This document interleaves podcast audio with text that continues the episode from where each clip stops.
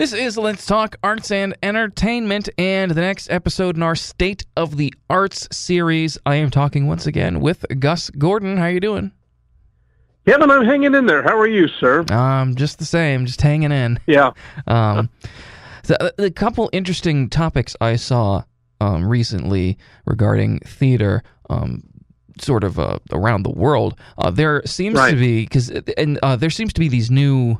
They're not new. I've seen them happen before at you know Comic Con or other sort of things. But there there's a couple virtual readings of scripts of uh, iconic Right. movies. With um one of them, uh, which we'll touch on uh, in a couple minutes, probably the the Princess Bride uh, got most much of the original cast back to read it.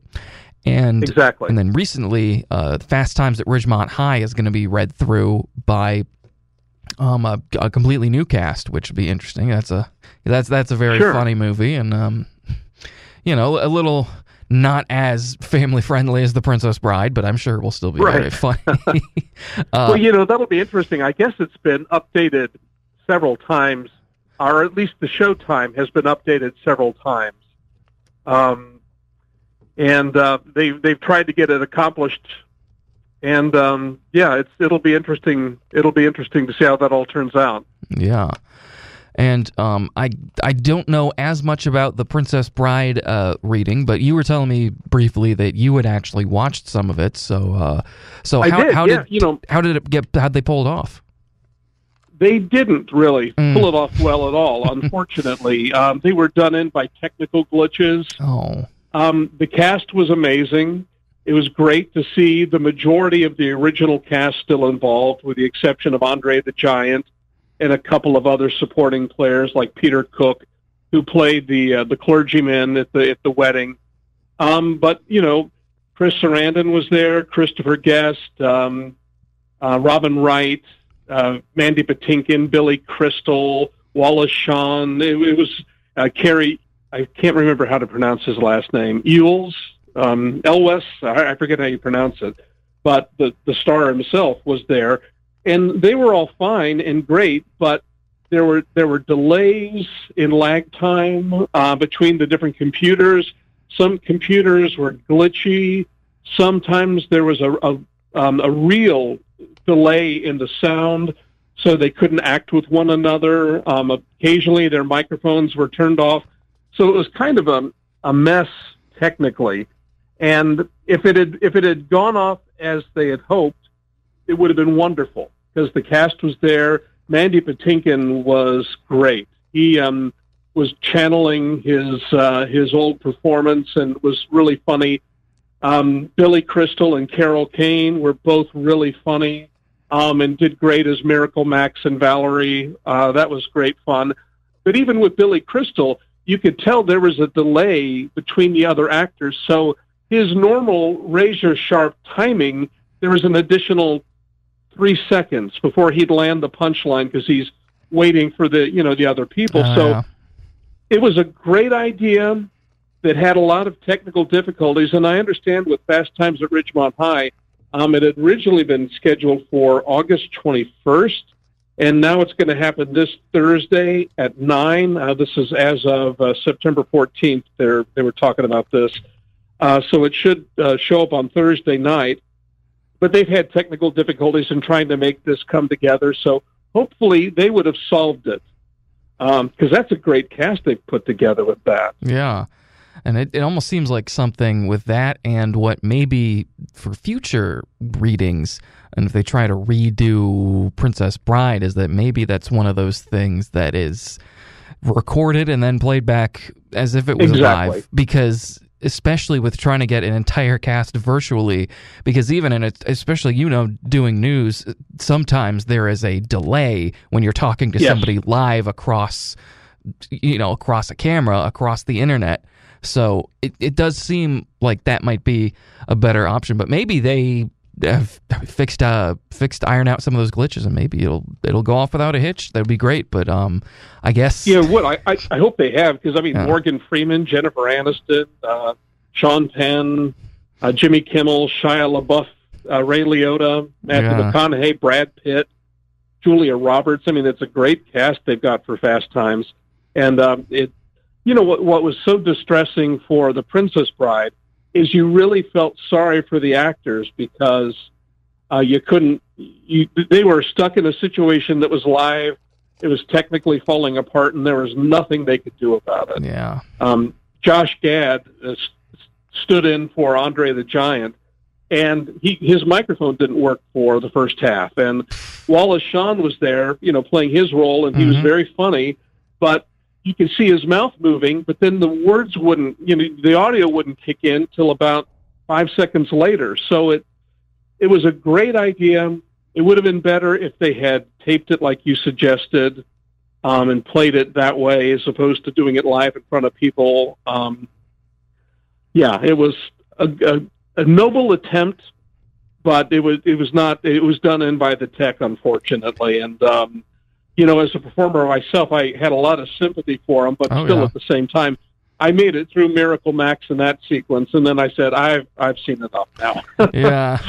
Uh, hopefully, I can tune out." Yeah, ho- hopefully they do end up redoing it um, and and recording it and playing it back that way because def- I mean Princess Bride definitely also a movie that's very very iconic. A lot of people love it and definitely people would want to rewatch that. But yeah, I- Right. I, hope they're able to do that. And speaking of uh, movies, uh, musical movies, well, Princess Yeah. Bride is not a musical, but uh, you know, we talk about theater. Um, you know, a lot of people who do theater are in those, and Sure. then the the prom, which is a very recent musical, and I don't know a whole lot about it, but it was announced that they are turning that into a movie as well. Um, and it, it kind of reminds me how they're almost like they were attempting to fast track the uh, movie version of Dear Evan Hansen uh, by announcing that cast, or at least part of the Right. cast, and they had announced a cast for this as well. So um, I, I wonder if they're going to start doing more movie adaptations, or at least similar to they're doing the Back to the Future musical, where it's announced that next year they're doing it, that they will be doing. They will be putting into production out there. Hey, this is what the movie is going to look like, and how the, all the people that are going to be in it when we can, you know, get it together and film it. I- Right. yeah, I wonder if that's. You know, the interesting thing about the prom is they've actually filmed it. oh, that's right. It's okay. done. It's in the can, and they're going to stream it on Netflix on December 11th. So I'm really fascinated how they did this, Yeah, how they recorded it during a pandemic. Um, maybe maybe they did it before February, but a lot of the information hasn't come out until you know the summer that they started funneling more of that information out. But they've got a very interesting cast with uh, Meryl Streep and Nicole Kidman, uh, Kerry Washington. It's a, it's a great cast. But you know what's really interesting to me, uh, Kevin, is that it wasn't necessarily a hit Broadway show. It was a moderately successful show, and um, I don't know that there's a a burning, um, you know, desire among viewers to watch this. Um, usually, when when a movie is transferred from a stage show, it's been a huge hit, and this is the case where it was just a moderate hit. That was a pleasant show that got mixed reviews, and it's interesting that uh, Ryan Murphy, who of course just has done a ton of stuff, latched onto this and turned it over. I'm, I'm guessing it's because of the theme, which is about um, a young lady at, at her high school prom who's gay and wants to go to the prom with her partner, and then there is uh, you know pushback from the administration, and then a group of wacky Broadway stars comes to help the cause. Uh, so it, it's an interesting theme, especially for our our current day.